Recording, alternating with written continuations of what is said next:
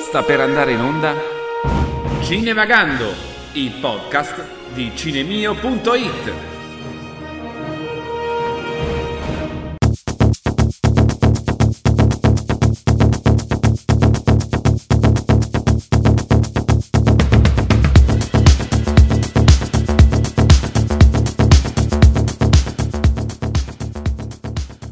E come ogni mese Cinemio.it vi dà il benvenuto con il suo podcast di cinema. Un saluto da me, Luigi Coccia, e da tutti i collaboratori del podcast. Puntata molto ricca, ci occuperemo del Bari Film Festival con la nostra inviata speciale Antonella Molinaro, poi andremo a scoprire i film in uscita in questo mese con le nostre recensioni. Spazio anche alla nuova puntata monografica sulla vita e le opere cinematografiche di Totò. Infine vi porteremo con Chiara Ricci alla scoperta dei film di animazione, opere teatrali e documentari, da andare a ricercare nella programmazione di questo mese dei cinema. Prima di iniziare, quindi, vi diamo tutte le coordinate per seguirci e scoprire con noi Cinevagando.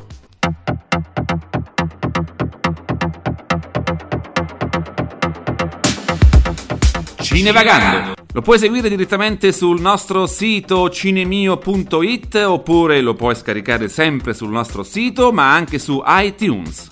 Facebook. Collegati alla pagina facebook.com slash cinemio.it, scopri con noi tutti gli aggiornamenti di cinema e interagisci con la nostra community.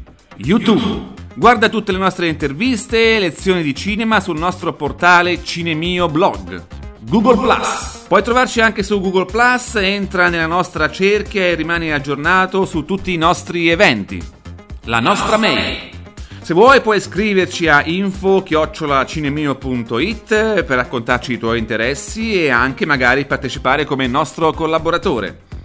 Ed ora mettetevi comodi, Cinevagando può cominciare.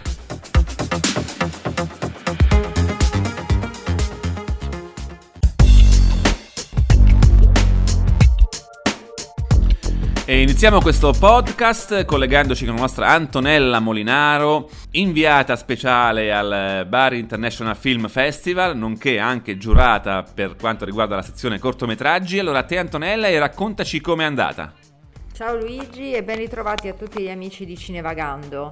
Eh, il Bifest è, si è concluso da, da qualche giorno e, e, io l'ho seguito dall'inizio alla fine ed è stata, devo dire, veramente un'esperienza entusiasmante. Tanti i protagonisti, tanta la gente che è venuta eh, a seguire sia le lezioni di cinema che ehm, gli attori, i registi che sono venuti a parlare lì e anche a vedere tutti i film e le rassegne, tutti i tributi che sono stati fatti durante, durante il festival.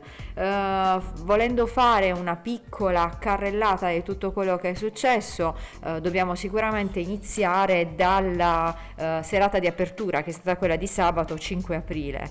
Um, la serata si è aperta vabbè, innanzitutto con una presentazione di Felice Laudadio che è il direttore artistico del festival e di Ettore Scola che è invece il presidente del festival. Insieme poi a Nichi Vendola che è il presidente della regione Puglia e Silva Godelli che è l'assessore alla cultura e al turismo sempre in Puglia perché comunque la regione Puglia ha contribuito alla riuscita anche economicamente eh, appunto alla riuscita del, del festival. Eh, dopo questi interventi, nel quale vorrei sottolineare solamente l'intervento di scuola che eh, ha, mm, ha, sottolineato appunto l'importanza di un festival in generale, quello di Bari eh, in particolare, per i giovani perché eh, abbiano memoria storica di quello che è stato il cinema, non solo quello attuale, ma anche quello di altri tempi. Infatti, tra l'altro, il festival è stato dedicato, è dedicato quest'anno a Gianmaria Volontè e mh, mm, c'è tutto tutta una rassegna, c'è stata tutta una rassegna eh, di film tributo, di film nel quale ci sono, eh, del quale erano, era protagonista appunto l'attore Gian Maria Volontè eh, e quindi tributo a questo grande attore.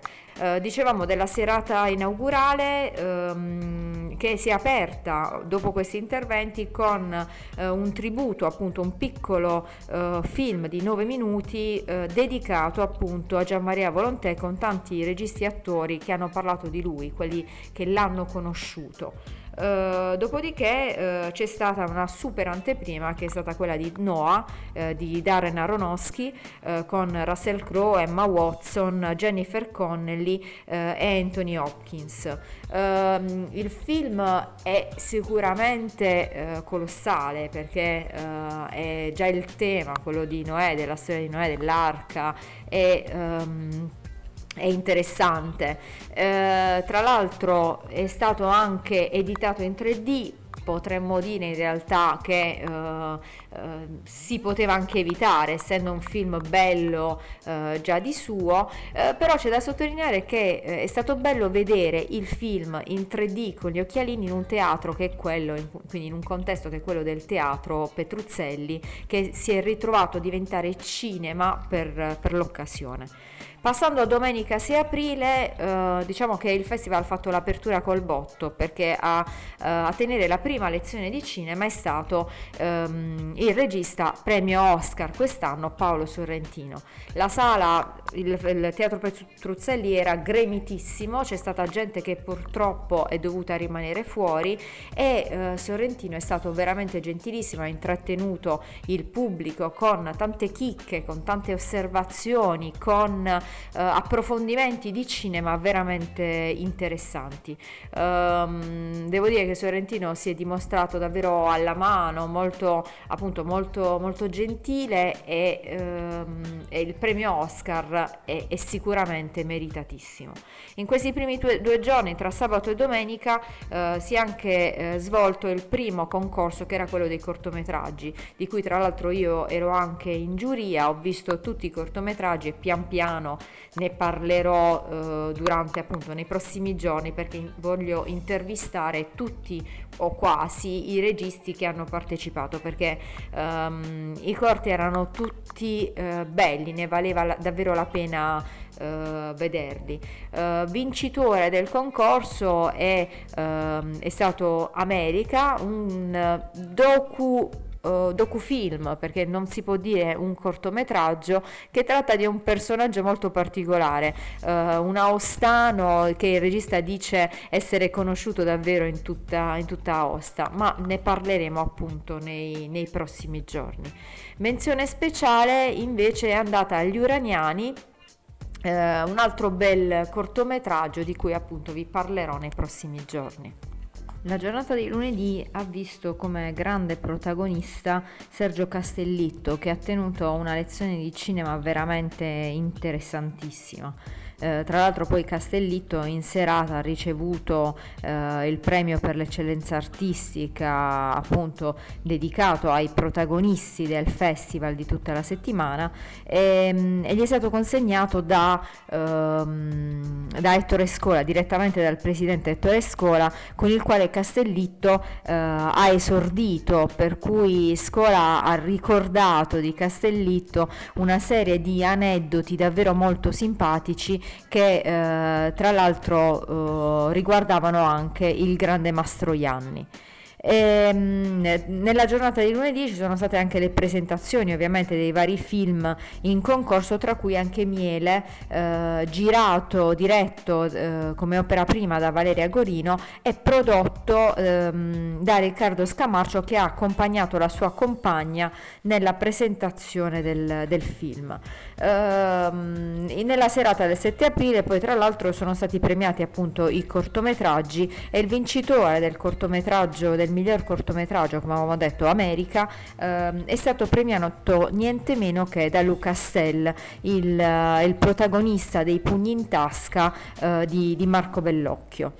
Ehm, poi la, il festival è proseguito martedì con la lezione di cinema di Cristina Comencini, eh, anche in questo caso molto, eh, molto interessante. Cristina Comencini tra l'altro ehm, ha mh, tra le altre cose fatto anche varie attività per la, eh, la sensibilizzazione sulla, ehm, sulla, figura della donna. Ricordiamo il, il progetto Se non ora quando fatto appunto gestito qualche, qualche anno fa eh, e quindi anche in questo caso eh, il... Um, eh, la, la, lezione si è svolta in maniera davvero molto interessante.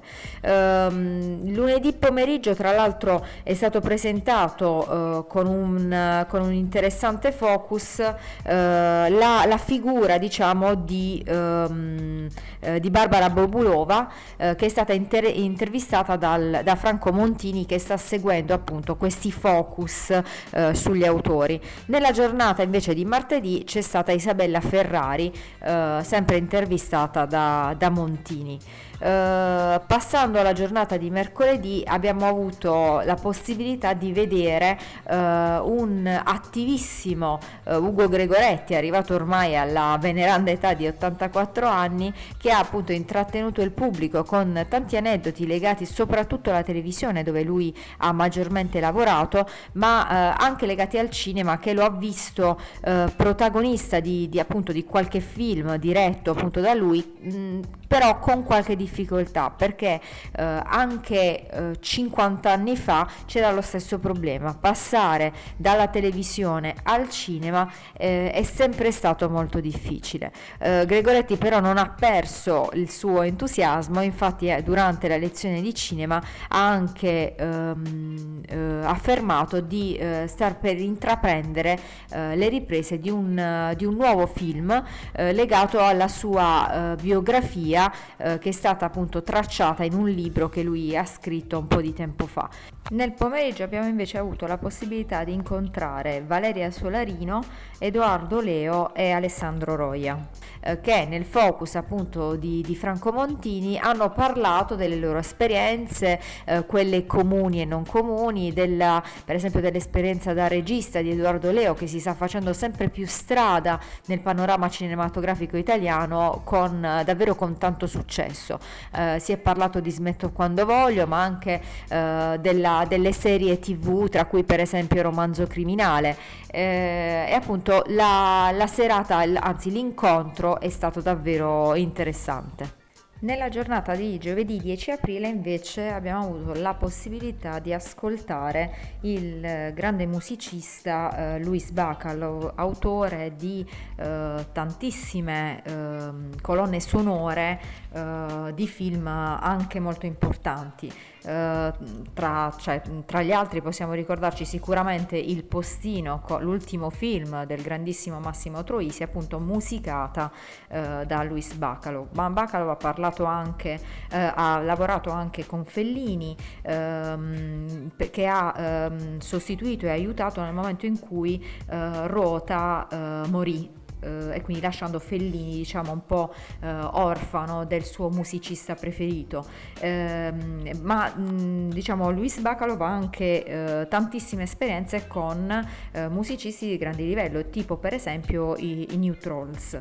Ehm, che altro? Poi invece nel, nel pomeriggio eh, abbiamo potuto invece ascoltare nella, ehm, nella nei focus appunto gestiti da, da Franco Montini eh, un grandissimo Elio Germano che ha intrattenuto i ragazzi eh, di ogni età con appunto eh, la, il racconto delle sue esperienze di come eh, è arrivato appunto al cinema e anche probabilmente del motivo del, del suo successo. Uh, la, diciamo, il festival è proseguito poi venerdì 11 aprile con un'altra grandissima lezione di cinema che è quella del regista inglese Michael Radford. Una cosa che ha colpito un po' tutti è che Radford parlava uh, correttamente e fluentemente italiano, per cui uh, ha interagito con il pubblico in maniera veramente tranquilla.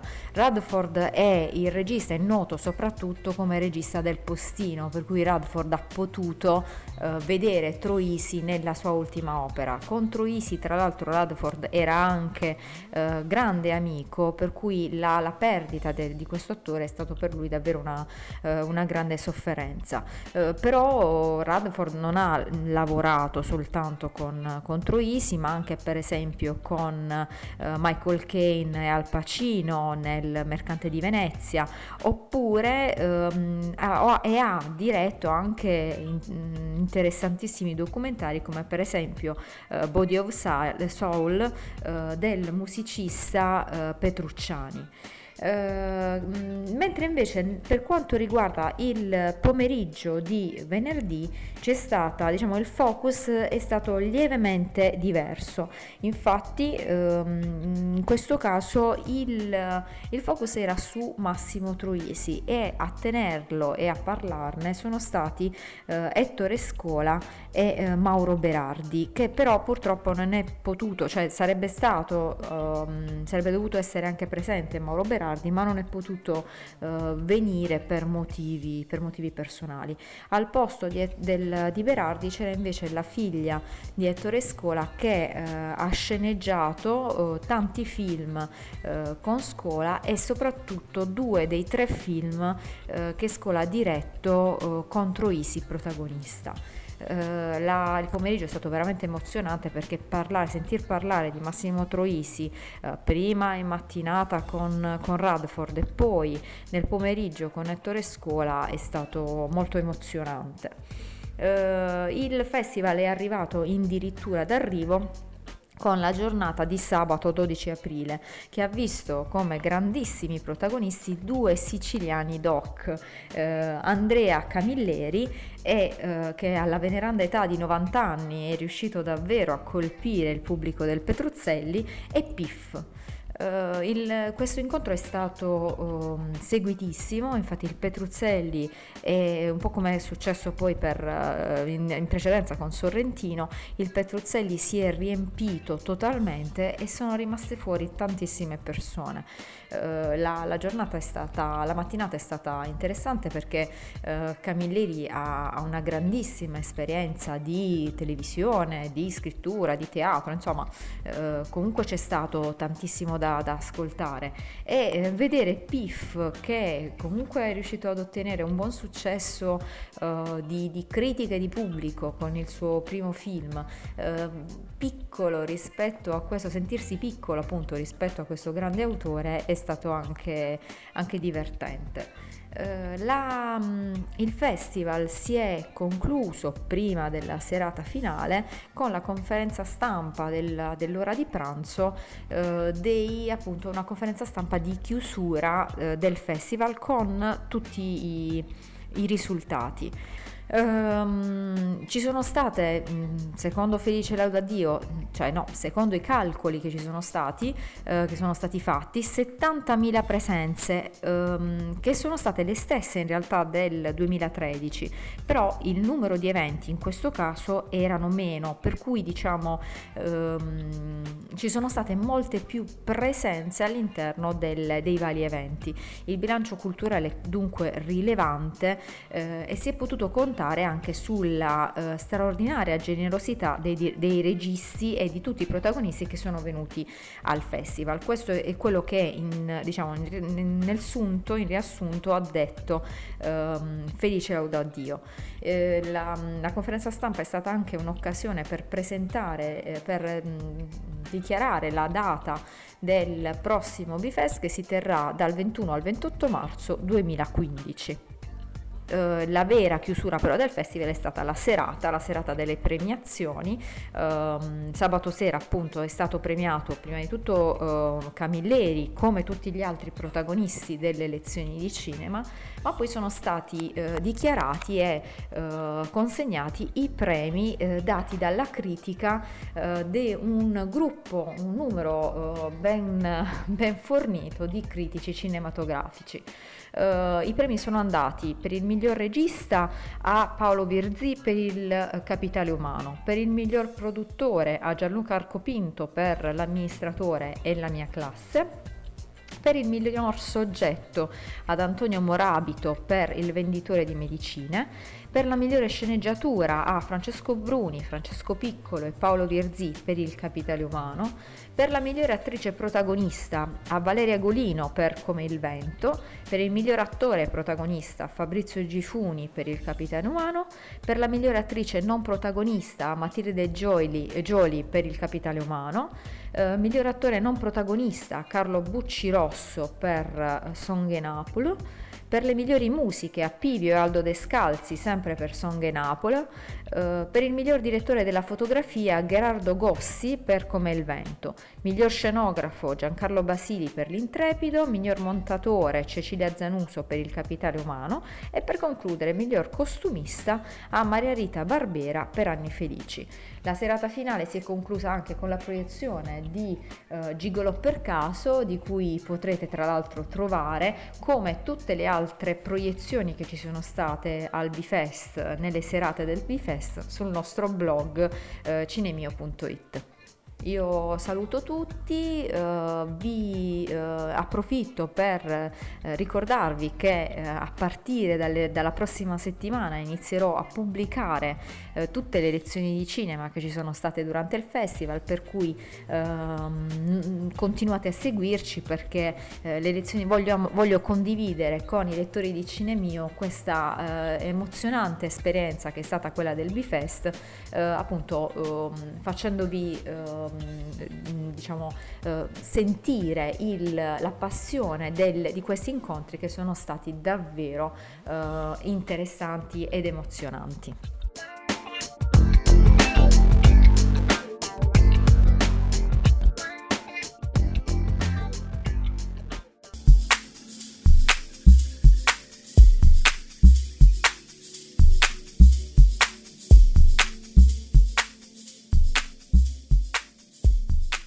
Ed è arrivato il momento di parlare delle uscite cinematografiche del mese. Partiamo proprio dal, da oggi, dal 17, perché esce finalmente, grande atteso, il nuovo film dei Manetti Brothers che si chiama Song e Napole. Un film molto applaudito al Festival di Roma, come recita anche la locandina. Un film importante perché eh, forse è uno dei più bei film dei Manetti Brothers eh, un cast di attori molto nutrito, mm, Alessandro Roja, Giampaolo Morelli, Serena Rossi, Paolo Sassanelli, Carlo Buccirosso e altri, per raccontarci questa storia ambientata ai giorni nostri a Napoli e racconta proprio la storia di questo Paco che è un diplomato a al conservatorio come pianista, eh, la madre lo fa raccomandare per entrare in polizia, però, mh, visto la sua totale inettitudine, viene relegato in un deposito giudiziario. Tutto cambia quando il commissario oh, lo prende, diciamo così, in prestito perché per eh, riuscire ad arrestare un eh, boss mafioso lo infiltra in un gruppo neomelodico proprio come pianista. Quindi a Paco non, eh, non, rimarrà che immischiarsi in questa torbida storia tra polizia e musica e vedremo quindi come andrà a finire questa simpatica storia. Il film, come dicevo, uscirà oggi, il 17 di aprile, andatelo a vedere perché è molto interessante.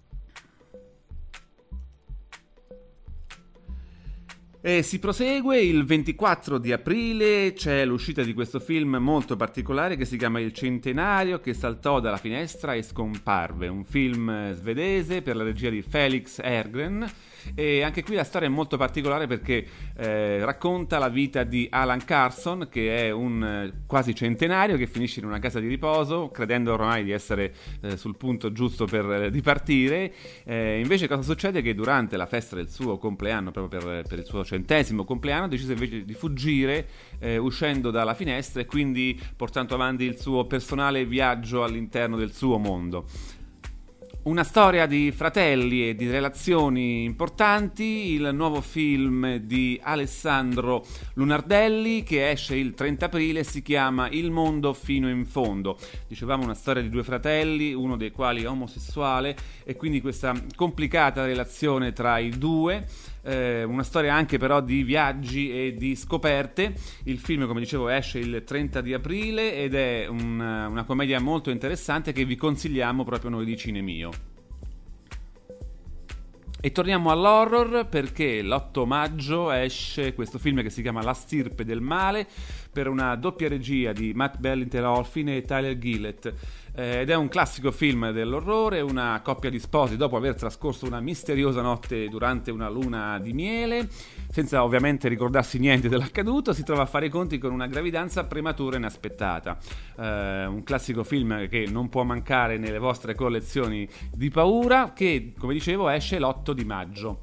Rimaniamo ancora all'8 di maggio perché esce un altro film, eh, l'ultimo film di Atom Egoyan che si chiama Devil's Knot, fino a prova contraria. Il film che è ispirato a delle storie realmente accadute racconta la storia di tre adolescenti che nel 93 furono condannati per l'omicidio di tre bambini di 8 anni eh, nell'ambito di quello che fu dichiarato proprio una, un omicidio di sette sataniche. Quindi si parla ancora di, del male, ancora del diavolo recitato magistralmente da Colin Firth in una prova probabilmente molto diversa dal solito. Eh, il film, come dicevo, uscirà l'8 maggio del 2014 e segna un po' un cambio di rotta per il regista del, di alcuni must come Il viaggio di Felicia, come Calendar, insomma una prova un po' diversa per il regista e sceneggiatore egiziano. E siamo ancora all'8 maggio perché esce il film Marina di Sings Conix. Eh, un grande cast di attori, Matteo Simoni, Luigi Locascio, Donatella Finocchiaro, per una storia che racconta l'Italia del 1948. Ed è la storia di Rocco che ha dieci anni quando il padre Salvatore decide di emigrare in Belgio per lavorare in una miniera di carbone e qui insomma il ragazzo cerca una via di fuga nella musica e nell'amore. Infatti Rocco seguirà il cuore e la passione per realizzare i suoi sogni. Eh, il film è ispirato alla vita del famoso musicista Rocco Granada che è noto per aver proprio composto la canzone che dà il titolo al film Marina.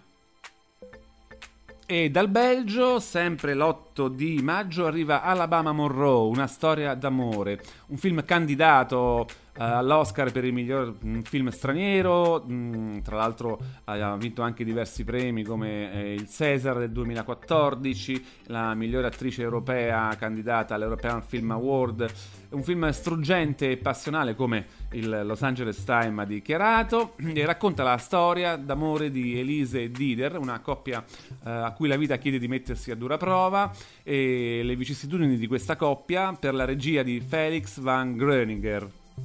E cambiamo genere, sempre l'8 di maggio esce The English Teacher, una commedia di Craig Zisk eh, con Juliette Moore, Greg Kinehar, Michael Angarano e altri grandi attori. E qui parliamo della vita di una insegnante inglese che cambia totalmente quando un suo ex studente torna nella piccola città dopo aver cercato del successo come sceneggiatore a New York.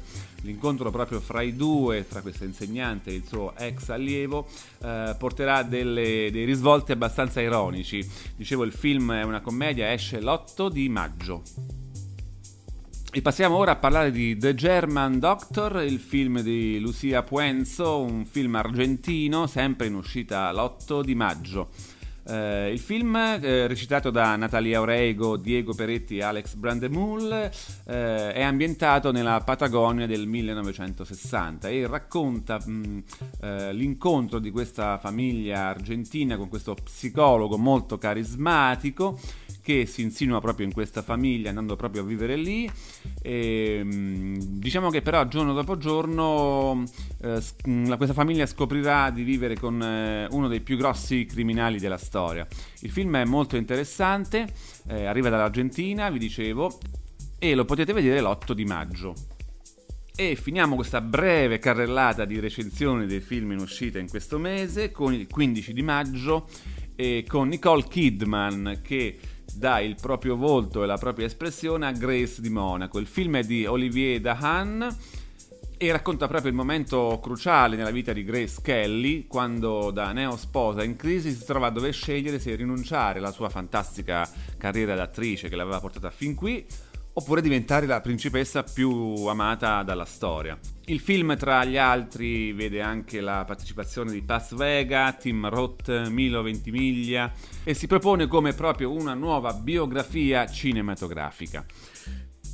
Ecco, questi erano le, i consigli cinematografici del mese. E ovviamente vi rimandiamo al nostro sito che è www.cinemio.it dove potrete trovare maggiori informazioni sui film di cui vi ho parlato e andiamo avanti con il nostro podcast.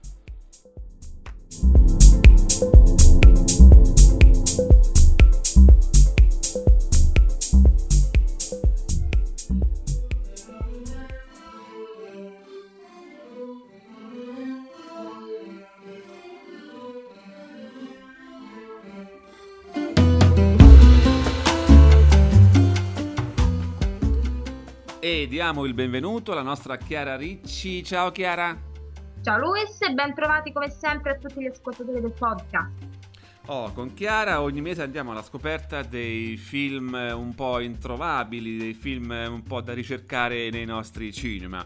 E partiamo subito con la prima tranche e ci parlerai dei, dei cartoni animati in uscita. Ebbene sì, in questo mese ci sono ben tre cartoni animati ad aspettarci nelle sale e si comincia proprio mercoledì 2 aprile con Ghost in the Shell Rise ed è un cartone animato giapponese di Katsuchika Kise. Siamo nel 2027, un anno dopo la fine della quarta guerra mondiale. Il tenente colonnello Mamuro è stato ucciso, forse durante un tentativo di rapina, ma dai suoi Karamaki, ufficiali della pubblica sicurezza, è certo che dietro questo delitto si nasconde dell'altro. Aramaki in carica delle indagini la giovane Motoko Kusanagi, maggiore in seconda dell'esercito, nonché cyborg potenziato e abilissima hacker. Mentre Motoko cerca di districarsi in questo caso, che si dimostra più intricato del previsto, le si affiancheranno numerosi personaggi, che andranno a comporre la leggendaria sezione 9. E inoltre, come si è detto, gli altri due cartoni sono Barry, Gloria e Disco Worms, in uscita il 10 aprile, e questa volta è un cartone di produzione eh, tedesca e danese, la regia è di Thomas Bork Nielsen.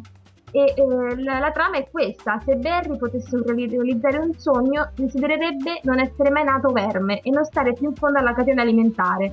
Ma un giorno si imbatte in un vecchio disco in vinile e il ritmo del boogie lo conquista. Decide così di sfidare il monotono destino di ogni verme e fondare un grande disco band. E l'ultimo cartone del mese, in uscita il prossimo 17 aprile, Rio 2, Missione Amazzonia, con la regia di Carlos Saldagna. È una produzione brasiliana e americana e è il seguito del già famoso film Rio uscito qualche tempo fa e in questa seconda avventura ritroviamo Blue Jewel e i loro tre bambini che vivono una fantastica vita domestica in quella magica città. Quando Jewel decide che i ragazzi devono imparare a vivere da veri uccelli, insiste affinché la famiglia si avventuri in Amazzonia. Mentre Blue cerca di andare d'accordo con i nuovi vicini, dovrà lottare contro il timore di perdere Jewel e i ragazzi, affascinati dal richiamo della natura. Bene, è grande successo al cinema per i film documentari, ne escono ben 5, Chiara. Sì, questo mese ce ne sono veramente molti film documentari, si comincia proprio il primo aprile eh, con uno speciale documentario che racconta l'ultimo eccezionale tour di una delle band della musica elettronica più famose del momento e parliamo appunto degli Swedish House Mafia.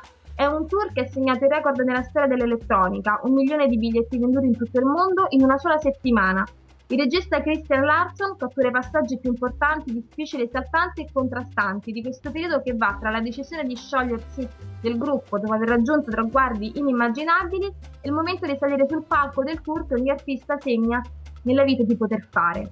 Inoltre si torna mercoledì 2 con Horse Boy, l'amore di un padre, che è di Mich- Michelle O. Scott, e le cronache del viaggio attraverso la Mongolia della famiglia Isaacson in ricerca di un misterioso sciamano che credono possa curare il figlio autistico. Questa pellicola scava nello strano mondo dell'autismo, dei cavalli, dei riti sciamanici e della Mongolia, mentre racconta la storia di una famiglia disposta ad andare alla fine della terra per trovare un modo che possa eh, entrare nella vita del loro figlio. Si torna ancora in sala con Tim Hetherington della linea al fronte, che è un tributo al famoso fotografo del, di guerra morto in Libia. È di Sebastian Janger e il fotoreporter e regista Tim Hetherington è sempre stato alla ricerca dell'umanità all'interno del contesto bellico, come evidenziato dal suo pluripremiato lavoro. Quando lui e Sebastian Junger ripresero per un anno la quotidianità di un plotone di soldati americani in Afghanistan, Restrepo, film candidato all'Oscar, non erano semplicemente alla ricerca di azione, ma volevano concentrarsi su quei piccoli e apparentemente insignificanti momenti che rendono tale una guerra. Il film è un omaggio appunto al fotografo e regista che nonostante trascorse la maggior parte del suo tempo viaggiando per le zone di guerra, era sempre alla ricerca della verità prima che dell'avventura. E inoltre torniamo ancora con Alla ricerca di Vivian Mayer con la regia di John Malouf e, eh, il quale sapeva che chi cerca trova perché ha frequentato fin da piccolo i mercati delle pulci. Nel 2007, in procinto di scrivere un libro sulla storia del suo quartiere di Chicago, ha dunque acquistato all'asta una scatola piena di negativi non ancora sviluppati, sperando di trovare del materiale utile al suo scopo. Invece ha trovato una delle più straordinarie collezioni fotografiche del XX secolo. Andando qualche anno dopo alla ricerca dell'identità del fotografo, una donna di nome Vivian Mayer, scomparsa nel 2009, Maluf ha scoperto anche una storia da romanzo, quella di una figura dall'immenso talento artistico che ha preferito per tutta la vita mantenere il segreto sulla sua attività fotografica preferendo fare la data per i bambini delle famiglie bene di Chicago. E inoltre abbiamo come ultimo eh, documentario proprio quello dedicato a Papa Francesco, dal titolo Francesco de Buenos Aires, la rivoluzione dell'uguaglianza, per la regia di Miguel Rodriguez Arias e Fulvio Iannucci. Il film, girato da Miguel Rodriguez appunto e eh, Arias e Fulvio Iannucci, narra la vita di Papa Francesco, dall'infanzia all'età adulta, da quando era arcivescovo a Buenos Aires fino alle elezioni al soglio pontificio, toccando i punti nevralgici e più complessi della sua vicenda umana, religiosa e civile, in particolare le tante persone che ha salvato durante la dittatura argentina. La pellicola narra la vita di un uomo dall'ineguagliabile capacità di stare sempre al fianco del popolo, di un cristiano al servizio dei poveri e dei più deboli, che ha fatto della lotta alla discriminazione la sua missione umana, realizzata attraverso l'attenta ricerca e selezione di materiali d'archivio e filmati inediti girati tra Città del Vaticano, Roma, Buenos Aires, Chiusi della Verna e Assisi, il documentario mette in luce non solo la personalità carismatica e al tempo stesso profondamente umana di Bergoglio, ma anche la sua determinazione nel voler rinnovare gli aspetti più obsoleti dell'istituzione ecclesiastica e la sua ferrea volontà di combattere tutte le forme di corruzione. Bene, quindi dopo le sue tante apparizioni in tv, una rivista dedicata proprio a lui, avevamo, avevamo anche bisogno del, del, Papa al cinema. Allora, se questi documentari dovete un po' andarveli a cercare nelle sale cinematografiche, sicuramente non sarà difficile trovare eh, questa versione nuova di Pulp Fiction che riesce al cinema. Ebbene sì, ritorna al cinema per la eh, serie degli Amarcord, Pulp Fiction, il famosissimo film di Quentin Tarantino del 1994 con John Travolta, Samuel L. Jackson, Tim Roth e, e, ehm, e la bellissima Uma Thurman. E ricordiamo velocemente la trama di questo film Hard Boiled. Siamo a Los Angeles e ci sono due rapinatori, Zucchino e Coniglietta, che decidono di mettere in atto il prossimo colpo nella caffatteria in cui stanno facendo colazione. I killer, I killer Vincent Vega e Julius Winfield recuperano una valigetta dal contenuto segreto, puliscono la loro macchina in sozzola del sangue di uno spacciatore con l'aiuto di Mr. Wolf e finiscono nel locale della prima storia. Vincent Vega deve portare a ballare Mia, la moglie del boss Marcellus Wallace, dalla quale è subito attratto. Il pugile Bacci dovrebbe cadere al tappeto in un incontro truccato, ma l'orgoglio glielo impedisce. E così anche questa volta eh, Tarantino sicuramente eh, al cinema riporterà molto pubblico. Bene, e ora un, eh, un, un, documento molto particolare che non aspettavamo sicuramente di vedere al cinema e torniamo a parlare del Papa, anzi dei papi. Ebbene sì, perché proprio domenica 27 aprile in diretta nei cinema da Piazza San Pietro si potrà ammirare eh, grande, sul grande schermo la canonizzazione ed è forse la prima volta che una cosa simile accada, eh, che ci sia questo collegamento tra cinema e Piazza San Pietro. Infatti i due tra i papi più amati vengono proclamati santi. La canonizzazione di Papa Giovanni XXIII e Papa Giovanni Paolo II che è un evento di portata mondiale, segnerà anche una, una, tappa fondamentale per la storia della televisione appunto del cinema. Per la prima volta sarà possibile assistere ad una solenne cerimonia papale grazie all'esperienza immersiva del 3D. L'intera cerimonia verrà prodotta e trasmessa in tutto il mondo grazie alla produzione internazionale del Centro Televisivo Vaticano. Alle 10 è previsto l'inizio della messa, presieduta da Papa Francesco. Il pontefice farà il suo ingresso e celebrerà la liturgia speciale, in cui proclamerà santi due dei suoi predecessori, appunto eh, Papa Giovanni XXIII e Giovanni Paolo II. Bene, dopo questa canonizzazione cross mediale finiamo il nostro appuntamento con Chiara parlando di questo fenomeno mondiale che si chiama Violetta. Eh sì, anche questa volta la, la casa Disney ha prodotto un altro piccolo grande, se vogliamo, mostro, tra virgolette, del, della televisione, anche del cinema e della musica, in quanto appunto Violetta sbarca al cinema grazie al suo concerto, appunto Violetta Backstage Pass, dietro le quinte del live italiano di Violetta. Violetta appunto oh, vede i talentuosi 12 attori del cast, capitanati dalla giovane protagonista Martina Stössel, impegnati a interpretare le hit del successo della prima e seconda stagione della serie televisiva Cult di Disney Channel, durante l'incredibile performance dello scorso, dello scorso gennaio in Italia. Ad arricchire lo spettacolo ci sono inediti dietro le quinte che vi racconteranno come i protagonisti hanno vissuto il tour italiano. Bene, e noi ringraziamo Chiara Ricci che per noi reperisce queste informazioni cinematografiche che non sono semplici da trovare, diciamo, però su Cinevagando le trovate ogni mese. Quindi noi ti ringraziamo Chiara e ci sentiamo al prossimo podcast. Assolutamente sì, grazie a voi, tanto buon cinema e non mancate a queste piccole chicche che vi, che vi regaliamo.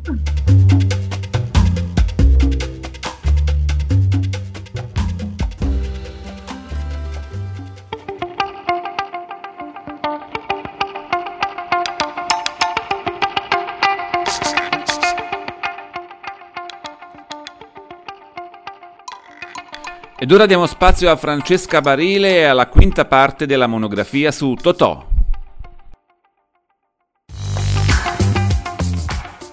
Alla fine della guerra inizia il periodo d'oro del comico, che eh, prende in particolare gli anni tra il 1947 e il 1952.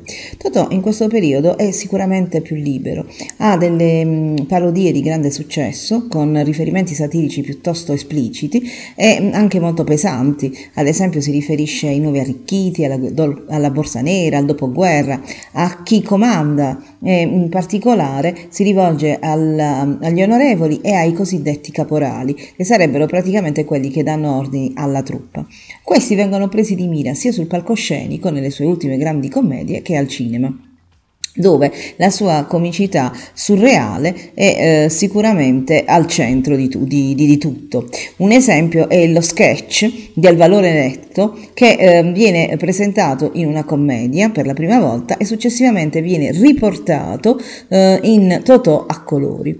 Totò quando si scatena dà una comicità veramente pura, meno imbrogliata da maschere o personaggi e ehm, riesce quindi a lavorare in maniera frenetica, ehm, diretto dai cosiddetti registi mh, mm, che ehm, maggiormente lo valorizzano, fra i quali Mario Mattoli, Carlo Ludovico Bragaglia, Stefano Vanzina alias Steno e Luigi Commencini. Tra i titoli del periodo si ricordano Totò Lemocò, Totò Sceicco, l'imperatore di Capri. Il copione era esclusivamente un timido canovaccio, poiché L'attore era in grado di improvvisare in maniera quasi perfetta davanti alla macchina da presa, era in grado di inventare battute, ma addirittura persino la trama. È eh, così che infatti sono venute a nascere alcune delle sue scene più famose. Mm, negli anni tra il 48 e il 49 Totò fu anche doppiatore. Egli infatti eh, fu il doppiatore nel film La Vergine di Tripoli, che era interpretato da George Brandt e Yvonne De Carlo. Um, il film, um, praticamente riproposto nel 1996, lo vede come la voce fuori campo di un cammello. In più egli è stato anche eh, doppiato in riprese esterne. All'epoca infatti eh, non si poteva recitare in presa diretta e nella fine degli anni 50, quando Totò fu colpito da un problema di malattia agli occhi, il suo principale doppiatore fu eh, Carlo Croccolo, eh, autorizzato dall'attore. E, ehm, addirittura nel film I due marescialli, in una scena di esterni, Carlo Croccolo doppia contemporaneamente sia Totò che Vittorio De Sica. Eh, negli anni 50 però, mh, mm, proprio quando tutto sembrava andare per il meglio e quando eh, l'attore eh, stava per mh, mm, lanciarsi in pieno, non solo nel cinema ma anche nel teatro, comincia una, una serie di eh, nubi che oscurano la sua vita familiare.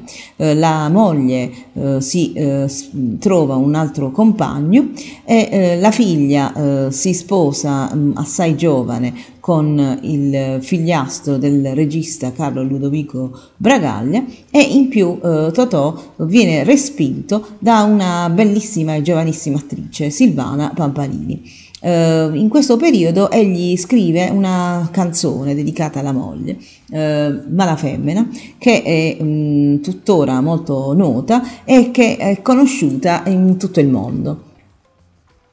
Mm, nel 1952 però una giovane attrice si affaccia nella vita privata dell'attore. Si tratta di Franca Faldini, romana, nata nel 1931. La loro storia d'amore avviene in maniera progressiva e i due non si sono mai sposati, però dalla loro relazione nel 1954 nacque un figlio eh, eh, chiamato Massenzio, il quale però purtroppo eh, visse per poche ore e eh, fra l'altro causò anche una grave malattia alla madre che eh, rischiò di morire. Per eh, molti giorni il, la perdita di questo figlio prostrò l'attore, il quale però eh, grazie anche all'amore per la moglie, anzi per la compagna, visto che non, i due eh, non si sono mai sposati, eh, riuscì a continuare ad andare avanti e a lavorare. La storia con la Faldini eh, continuò fino alla morte dell'artista, anche se eh, tuttavia mh, a causa della forte differenza di età fra i due non mancarono molte forti divergenze che eh, più volte li portarono ad una separazione.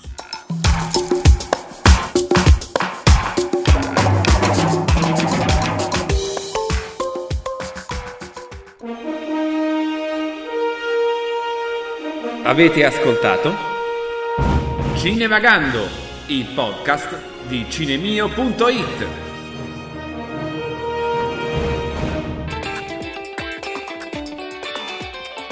E finisce qui Cinevagando, noi vi diamo appuntamento al 22 di maggio e vi lasciamo come sempre alla nostra frase cinematografica del mese che dice Io le scuse le accetto a casa mia dalle 17 alle 20 e non oltre. Totò in Totò, Fabrizi e i giovani d'oggi.